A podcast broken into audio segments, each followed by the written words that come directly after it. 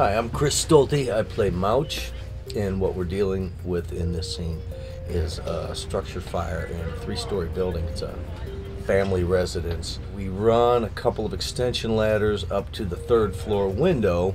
We go up one and we lead the people down the other. And uh, we seem to have everyone out, but someone's calling for Hudson, who turns out to be the family dog. It's pretty bad in there, and it's kind of caving in. And Cruz, who's sort of, uh, you know, hell bent for, for destruction, heads up the ladder, heads on in, goes in after the dog, and then his pass alarm goes off. Uh, the dog makes it out safely, and uh, we have to go in now to rescue Cruz.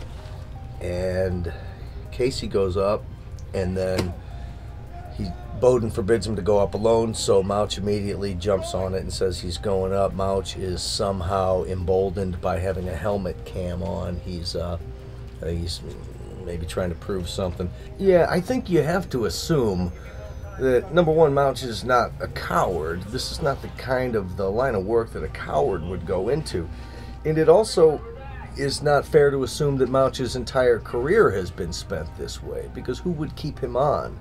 If he was uh, just always the last guy out, always the last guy up the stairs, always the guy on the couch. I think this is more the guy he has become, and I think he had his day where he was the guy hauling up and down the ladders. But I think that a comment that Otis made kind of hit home, and there was a little bit of "I'll show you." I think that that's kind of what it was.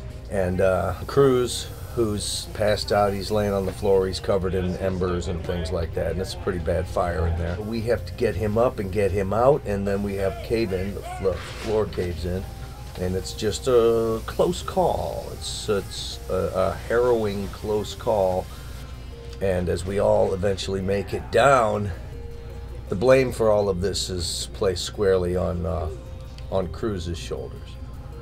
So this is sort of the catalyst for Cruz to finally come clean with Mouch, who has been needling him for a while to just tell him what the hell's going on with him. So this sort of is the moment that that leads to the end of that that crisis of conscience that, that Cruz was going through back uh, back from Flaco's death. Uh, I gotta say, being in the fire inside, uh, you know, our, our interiors, being inside, I, I, I love it. I I think it has the suggestion of danger, of real danger, but I never feel endangered. I feel like I have room to take risks, to behave um, spontaneously. But you do need to know the parameters. You need to know where those fires are. I mean, at a certain point, I had to stumble back and I really wasn't entirely clear exactly where everything was placed, so I kind of knocked a bunch of stuff over and whatever. And I like action that's a little bit sloppy. I don't like it to be too cartoon precise, but uh, I get a little charge out of it. I get a little, uh, I get a little jolt out of being that close to the fire and all of that. It's, uh, it, it revs you up. It forces you to be present. That's for sure. But uh, when I get a chance to go in and be that close to it, then it's a, it's a thrilling environment to work in.